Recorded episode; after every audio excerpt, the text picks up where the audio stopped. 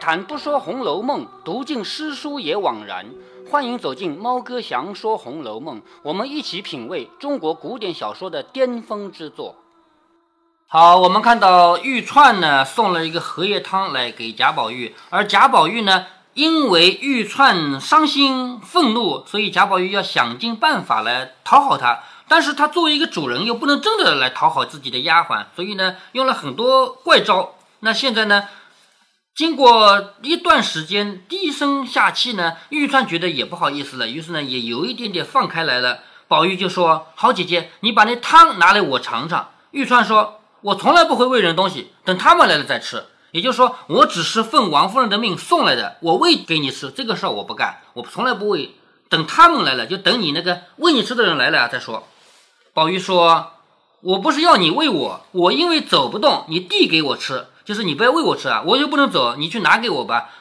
你好，赶早回去交代了，你好吃饭的，什么意思啊？你现在送了这个来，如果我不吃的话，你怎么回去交差呢？你回去了，如果王夫人问宝玉吃了没有，你怎么回答呢？是不是啊？你不好回去的嘛，所以你拿来给我吃了，你才好回去交代。我只管耽误时候，你岂不饿坏了？就是如果我耽误着不吃的话，你不是饿坏了吗？你要是懒得动，我少不了忍着疼去取来。说着，便要下床来，挣扎起来，禁不住“哎呦”之声。玉川儿见他这样，忍不住起身说：“躺下吧，哪是你造的孽？这会子现世现报，叫我哪一个眼睛看得上？”他这是有点像骂贾宝玉，但是骂的呢不是太严重啊。他说：“哪是你造的业？就是做了孽的，现在现世现报，就是现在你受报应了，叫我哪一个眼睛看得上？我哪里看得上你这样的是吧？”一面说，一面嗤的一声又笑了。玉川终于笑出来了，那一笑就表示他们两个人之间已经算是和解了。端过汤来，宝玉笑着说：“好姐姐，你要生气，只管在这里生吧。见了老太太、太太，可要放和气些。”贾宝玉这个话说的很有道理啊！你生气，你在我这儿随便怎么生，我无所谓。但是你回去以后，你在我妈妈面前，你要是有一点点生气的样子，你是要挨打的，因为。在贾府里面，你是个仆人，你凭什么摆出生气的样子来？主人要你干什么，你就得干什么，对不对？所以贾宝玉说的很好啊，你生气在我这儿生，我是无所谓的。去见了老太太和太太，要放和气些。若还这样，你可又要挨骂了。玉串说：“吃吧，吃吧，不用和我甜嘴蜜舌的，我可不信这个话。”说着催宝玉喝了两口汤，宝玉故意说：“不好吃，不吃了。”就说这是有意说的啊，不好吃，不吃了。玉川说：“阿弥陀佛，这还不好吃？什么好吃啊？就是连这个你都说不好吃，那还有什么好吃啊？”宝玉说：“一点味儿也没有，你不信尝一尝就知道了。”玉川就真的赌气尝了一尝。宝玉笑着说：“嗯，这个好吃了。你看他是骗玉川尝一点的，是不是啊？他希望玉川也吃一口嘛。”玉川听说才解过意来，原来宝玉哄他吃一口，便说。你既说不好吃，这回子说好吃，我也不给你吃了。就是刚才你，刚才你说不好吃的呀，是不是啊？现在就算你要吃，我也不给你吃了。那开起玩笑来了嘛，说明两个人已经没有任何隔阂了，是不是啊？宝玉只管央求陪笑的要吃，玉川又不给他，一面又叫人打发吃饭，两个人开起玩笑来了，就是他们两个人之前那个仇啊，算是已经解开了。丫头方进来时，忽然有人回话说。傅二爷家有两个妈妈来请安，来见二爷。这个傅二爷家是谁呢？一个姓傅的人家，以前从来没有出过场，是什么样的关系呢？是另外一户人家，他们家没有权势，但是有那么一点点钱。这样的人呢，很想巴结像贾府这样的人家。贾府不仅仅有钱，他是当官的人家，是不是？所以这个姓傅的人家呢，想要巴结。那么贾宝玉看得起这样的人吗？看不起，哎，看不起，所以呢，像这样的人要来看望呢，贾宝玉一般都是不见的。那这一回呢，贾宝玉见了他们，原因是什么呢？原因是这个富的人家，姓傅的人家啊，他们来巴结贾家，不是用别的东西巴结的。他们有一个妹妹，据说长得很漂亮。其实贾宝玉一次都没见过这个小女孩啊。据说有一个长得很漂亮的妹妹，想要让这个妹妹来嫁给那些有权有势的人家。至于这个有权有势的人家是不是认准了贾家，那不一定，说不定有很多人家都有可能他想去巴结，那么贾家肯定也是之一啊，对不对？想巴结的话，他总不能盯着一个人家巴结，万一巴结不上呢，是不是啊？所以呢，他们利用这个妹妹想要去巴结一系列有权有势的人家，贾宝玉虽然看不起这样的人家，但是贾宝玉喜欢天下所有的年轻小姑娘。既然这个人家有一个据说长得很漂亮的妹妹，他见都没见过啊，他就想着这个人家的妹妹应该，我为了她也应该见见他家的仆人。他明白这一层，你就知道了啊。宝玉听说，便知道是通判傅氏家的妈妈来了。那傅氏就是姓傅名氏的人啊。傅氏原来是贾政的门生。什么叫门生？知道吗？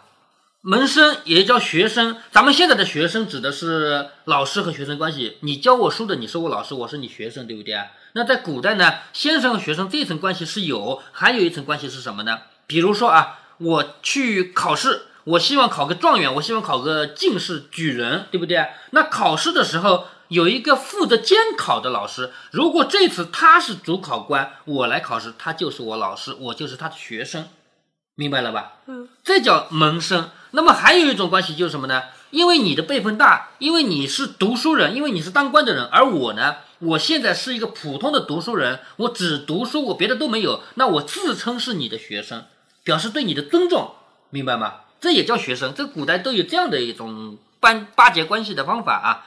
那这个傅氏呢，是贾政的门生，历来都是赖着贾家的名士得意。贾政也着实看待，就是这么多年来一直依赖着贾家的名士啊，有点得意。那贾政对他们也不错，故与别个门生不同，他那里常遣人来走动，就是他们那边傅世家啊，一直会派人过来走动来往。宝玉素习最厌恶愚男纯女，就贾宝玉是最讨厌这样的人的。今日又如何令两个婆子过来呢？就是干嘛又让两两个老婆子来看看自己呢？是不是？其中原来有个缘故，因为谁啊？因为宝玉闻的那个傅氏有一个妹子叫傅秋芳，就是这个傅氏有一个妹妹好看的叫傅秋芳，也是个穷闺秀玉。穷闺秀玉这个词多好啊！闺是闺房里的丫头，玉呢就是我们佩戴的那个玉啊。穷和秀是美好的意思嘛，也是个穷闺秀女，就是个傅秋芳是一个很好看、很有才华的女孩儿。常闻人传说才貌俱全，才就是有文才，貌就是长得好看。虽自谓轻赌，就是贾宝玉从来就没见过这个人，然而遐思遥爱之心十分沉静。遐思遥爱，遐就是想，远远的在想着他，遥远的心爱这个爱不能理解为爱情啊，就是尊重啊、珍惜啊，对吧？也就是说，虽然一次都没有见过傅秋芳，但是心中也很珍惜这个女孩子，所以呢，就。不让他们来呢，就恐驳了傅秋芳。也就是说，贾宝玉很讨厌这样的婆子。可是今天为了傅秋芳，也要让他们进来看一看，因此连忙命让进来。那傅氏原来是个暴发的，暴发就是暴发户。你知道暴发户的意思吗？就是突然赚到钱了叫暴发户，是不是？原来没钱，现在赚到钱了嘛，这个叫暴发户。那暴发户一般来说是只有钱没有别的东西的，特别是没有品位。比方说，暴发户们。喜欢戴这么粗的项链，比狗链还粗，对吧？你就真正的有钱人，哪里有在表面上会装饰啊？根本就不会。真正有钱人生活品质很高，但是在表面上根本就不装饰、不修饰的，知道吗？所以那种叫暴发户。这个富士呢，也是个暴发户，是不是？好像就是贵人和富人的区别。对，富和贵的区别，富就是暴发户，贵呢是真正有气质的。因富秋芳有几分姿色，聪明过人。那富氏呢？安心章的妹妹要与豪门贵族结姻，就是光有钱不行，还要有权。所以呢，利用这个妹妹长得好看啊，要去嫁给那些有权的人家，而且不肯轻易许人，就是不愿意随随便便就给人家了。如果说嫁给了这个没什么权势的，那不是亏了吗？是不是啊？所以不肯轻易许人，所以耽搁到如今。所谓耽搁到如今呢？也就是说，一直没结婚，眼看着年纪大了。年纪大是多大呢？目今傅秋芳已经二十三岁。你要理解古代啊，咱们现在二十三岁根本就早着呢，是不是啊？现在大学毕业都二十五岁了，是不是啊？二十三岁哪有可能结婚的？那古代不是的，古代十五六岁就结婚了，你知道吧？所以二十三岁已经是老姑娘了。为什么现在还没结婚？她不是很漂亮吗？对呀，就是因为她哥哥不愿意随便把她嫁出去啊，一定要等着嫁给一个有势力的人家呀。知道吧？所以到二十三岁了还没嫁人，真的那些豪门贵族呢又嫌她穷酸。也就是真正的贵族人家哪里想要富秋芳啊？你们家就是有点钱而已，又没有贵族气质，是不是？就不要，又根基又浅薄。根基浅薄是指刚刚有钱，以前又没有钱。如果说你家已经几代人都有钱了，那就算有根基了嘛，是不是啊？所以不肯要他。那傅氏和贾家亲密，自有一段心事。今日请来的两个婆子，偏偏是极无知识的。这个知识不是我们现在的知识啊，这个知是知人识识事，就是知能够觉察人性，事就是能够读懂这个世界上的事情。知识是这个理解，不是我们现在是学知识的知识啊。那派来的这两个婆子呢，是没有知识的。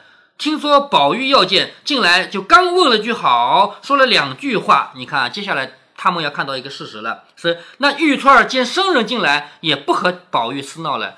就是刚才玉钏不是和宝玉两个人还在开玩笑的吗？是不是啊？可是进来两个别人家的婆子，那就不能开玩笑了吧？手里端着汤，只顾着听话，就是手里端的那个荷叶汤啊。耳朵只顾着听话，宝玉又只顾着和婆子说话，一面吃饭一面伸手去要汤，两个人的眼睛都看着别人，就是两个人都没有看自己手里的汤，都看着别人，这样一搞呢就烫着了。两个人眼睛都看着别人，不想刚收了手，便将汤碗碰翻，将汤泼到了宝玉手上，宝玉被汤烫着了，玉钏儿倒不曾烫着，吓了一跳，忙笑着说：“这是怎么说？”慌的丫头们连忙来接碗。宝玉自己烫了手，他不觉得疼，只是问玉翠儿烫到哪里了，疼不疼？这就是贾宝玉的个性吗？自己烫着了小事儿，不能让姐姐妹妹们烫着，是不是？我突然想起，呃，那个下，呃，他看到和，呃，李光他画墙，然后下雨了。哎，对，下雨了，他自己淋着那样子，他不觉得淋雨。他说：“你不要写了，要淋雨了，是不是啊？”所以这个也是啊，这个汤都翻在自己手上，他不觉得疼。他问玉钏说：“烫到哪里了？疼不疼？”玉钏儿和众人都笑了，就是别人都笑起来了，因为明明只有他被烫着了嘛，是吧？玉钏儿说：“你自己烫了，只管问我。”宝玉听说，才觉得自己烫了。众人上来连忙收拾，宝玉也就不吃饭了，洗手吃茶，又和那两个婆子说了两句话，然后两个婆子告辞出去，晴雯等送到桥边方回。那两个婆子走呢，晴雯一直送到桥边才回来。接下来这两个婆子就要说八卦了。刚刚在怡红院里面是不能乱说话的，走的时候呢，晴雯送也不能乱说话，因为晴雯在旁边呢，是不是啊？晴雯回了以后，那两个婆子一看，咦，左右没人了，于是一边走就一边谈论，一个笑着说：“怪道有人说他家的宝玉外头好，里头糊涂，就是他家的宝玉看起来很帅，其实内心很糊涂，中看不中吃的。所谓中看不中吃，就是如果是一个果子放在这儿，只能看不能吃，那就是没用嘛，是不是？”果然有些呆气，自己烫了手，倒问别人疼不疼，可不是个呆子。你说这还有这样的人的，自己被烫了还问别人疼不疼，是不是？就是个呆子。那一个又笑着说：“我前一回来，就是我上一次来啊，听见他家里许多人抱怨，千真万真的有些呆气，大雨淋得跟水鸡一样，反而告诉别人说下雨了，快避雨去吧。”好像就是灵官的事。哎，对，就是灵官那个事儿，对不对啊？他说：“你说可笑不可笑？时常没人在跟前，就自哭自笑。看见燕子就和燕子说话，河里看见了鱼就和鱼说话。见了星星月亮，不是长吁短叹，就是咕哝咕哝的。而且连一点刚性也没有，就是没有男孩子的阳刚个性啊！连那些毛丫头的气都受。就是如果丫头们给他气受，他也愿意受气的。爱惜东西呢，连个线头都是好的。糟蹋起来呢，哪怕值千值万的都不管了。”就是爱惜起来，哪怕是一根线头，它都是好的；不爱惜起来，值千值万的也不要了。这个事我们也都知道，贾宝玉都做过这个东西，对不对啊？那么在他们两个人嘴里呢，这就成了八卦了。所以，我们读《红楼梦》已经读了这么多了，这么厚了啊！我们知道贾宝玉这个人的个性，比如说烫着了自己，他还问别人疼不疼；自己淋雨了，还问别人说，跟别人说你不要写字了，已经下雨了。这些我们都是。赞美宝玉的，我们都认为这是宝玉的优点，是不是？但是经过这两个婆子的嘴说出来，就成了搞笑的了，就成了什么？这个人是个呆子了，是不是？所以有一句话说：“耳听为虚，眼见为实。”你觉得眼见就是实的吗？你看到的就是真实的吗？也不一定，你还要想，对不对啊？你不想的话，我想起有这么一个故事，嗯，有一回，呃，呃，孔子的弟子给他。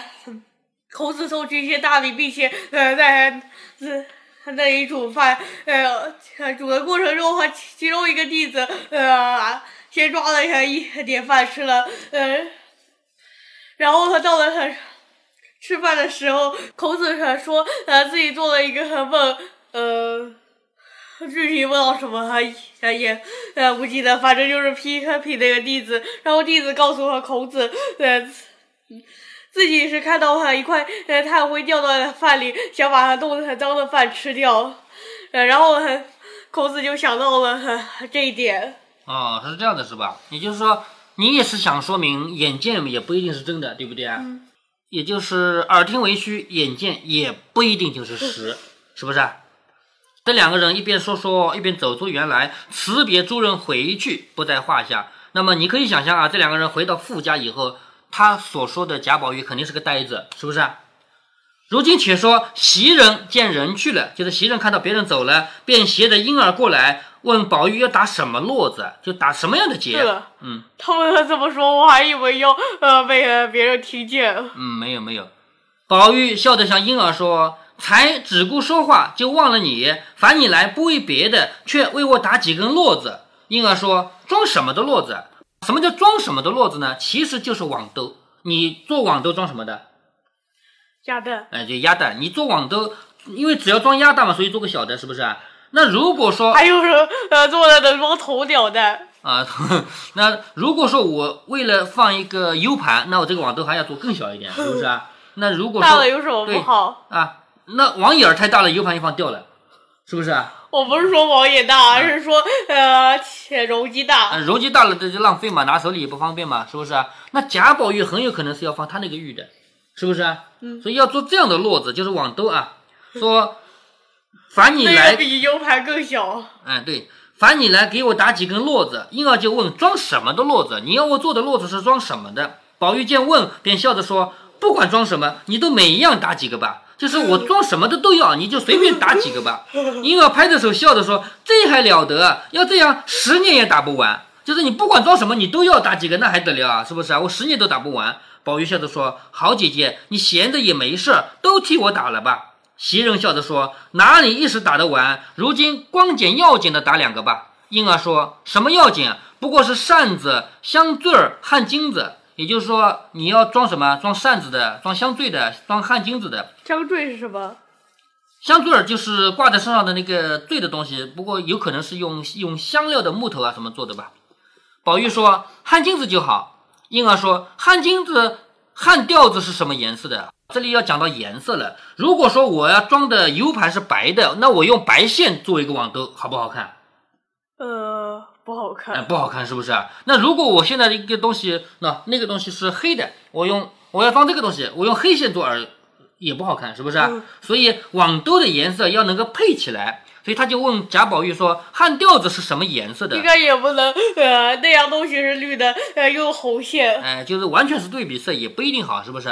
宝玉说：“大红的，也就是说有一个红颜色的汗巾子，是吧？”婴儿说：“大红的要用黑络子才好看。”就是如果我是要装红颜色东西的话，我就用黑色。嗯，大红色难道是那个贾玉喊的？有可能啊，当然贾宝玉的嗯汗巾子也不止这么一两个啊。说大红的要黑络子才好看，如果是石青的或者是石青的才压得出颜色。也就是说，如果不用黑的话，用石青色。宝玉说松花色配什么？就是松花色的东西究竟配什么样的呢？松花色它究竟是什么颜色？呃，松花是什么颜色？我们来查一查吧。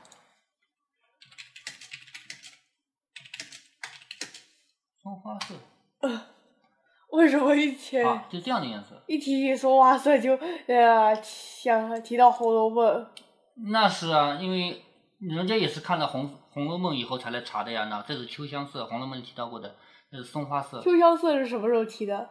第三回里面就是提到。就这林黛玉进贾府不是见到好多好多个人嘛？其中衣服提到了秋香色，这是松花色。那我们再顺便查一下石青色啊，石青色啊，就这样，其实就石头的颜色是吧？石青色。好，我们继续读书啊。宝玉问松花色配什么？婴儿说松花配桃红啊。你可以想象一下啊，如果是松花色的东西的话，外面用桃红色的络子。想得出来的吧？嗯。宝玉笑着说：“这才娇艳，再要淡雅之中带些娇艳。”婴儿说：“葱绿柳黄是我最爱的。葱绿你肯定想得出来的吧？就是那个大葱，吃过大葱的吧？大葱的那种绿嘛，就是葱绿柳黄是我最爱的。宝玉说也罢了，也打一条桃红，再打一条葱绿。婴儿说什么花样呢？就是我这个东西做出来是做什么花样的呢？宝玉说共有几样花样，就是你一共能做多少个花样？婴儿说一炷香、朝天凳、香眼块、方胜、连环、梅花、柳叶。好，我们都不懂，是不是？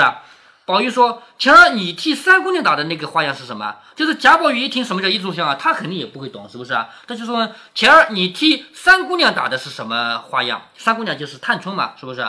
婴儿说：“那是崭新的梅花。”宝玉说：“就是那样的好。”贾宝玉这回知道了啊，就打那样的，是不是？一面说一面叫袭人刚拿了线来。窗外的婆子说：“姑娘们的饭都有了。”什么叫姑娘们的饭都有了？就是。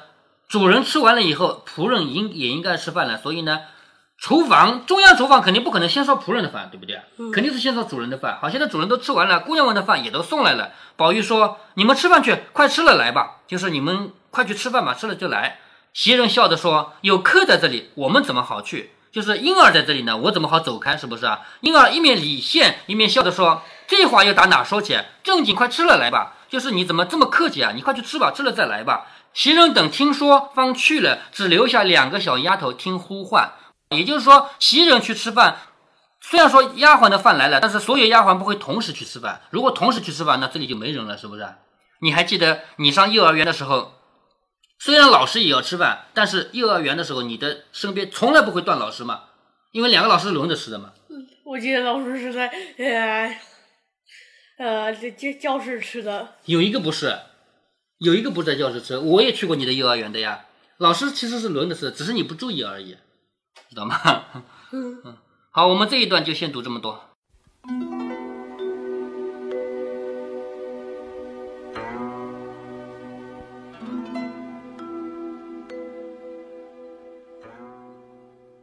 《红楼梦》里写到了一个傅秋芳，哎呦，这个人物可是让好多红学家研究了个够。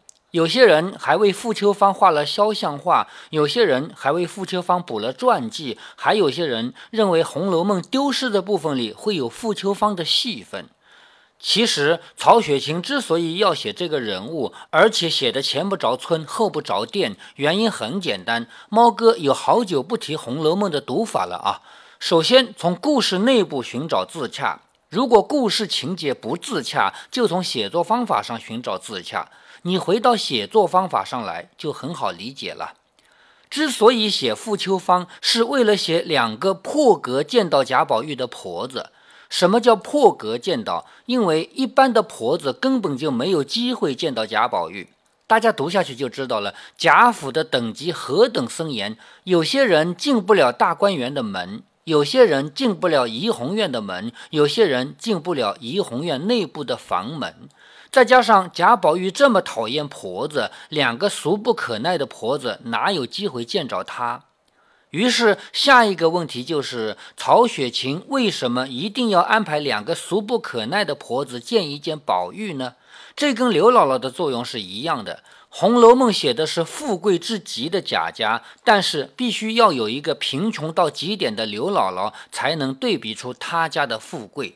不管是刘姥姥前一次在王熙凤屋里看到一片亮闪闪的晃眼，还是后一回爬到阁楼上去看到另一片亮闪闪的晃眼，都是为了通过一个极度贫穷的人的眼睛来观察极度奢华的生活，这样的描写才有震撼力度。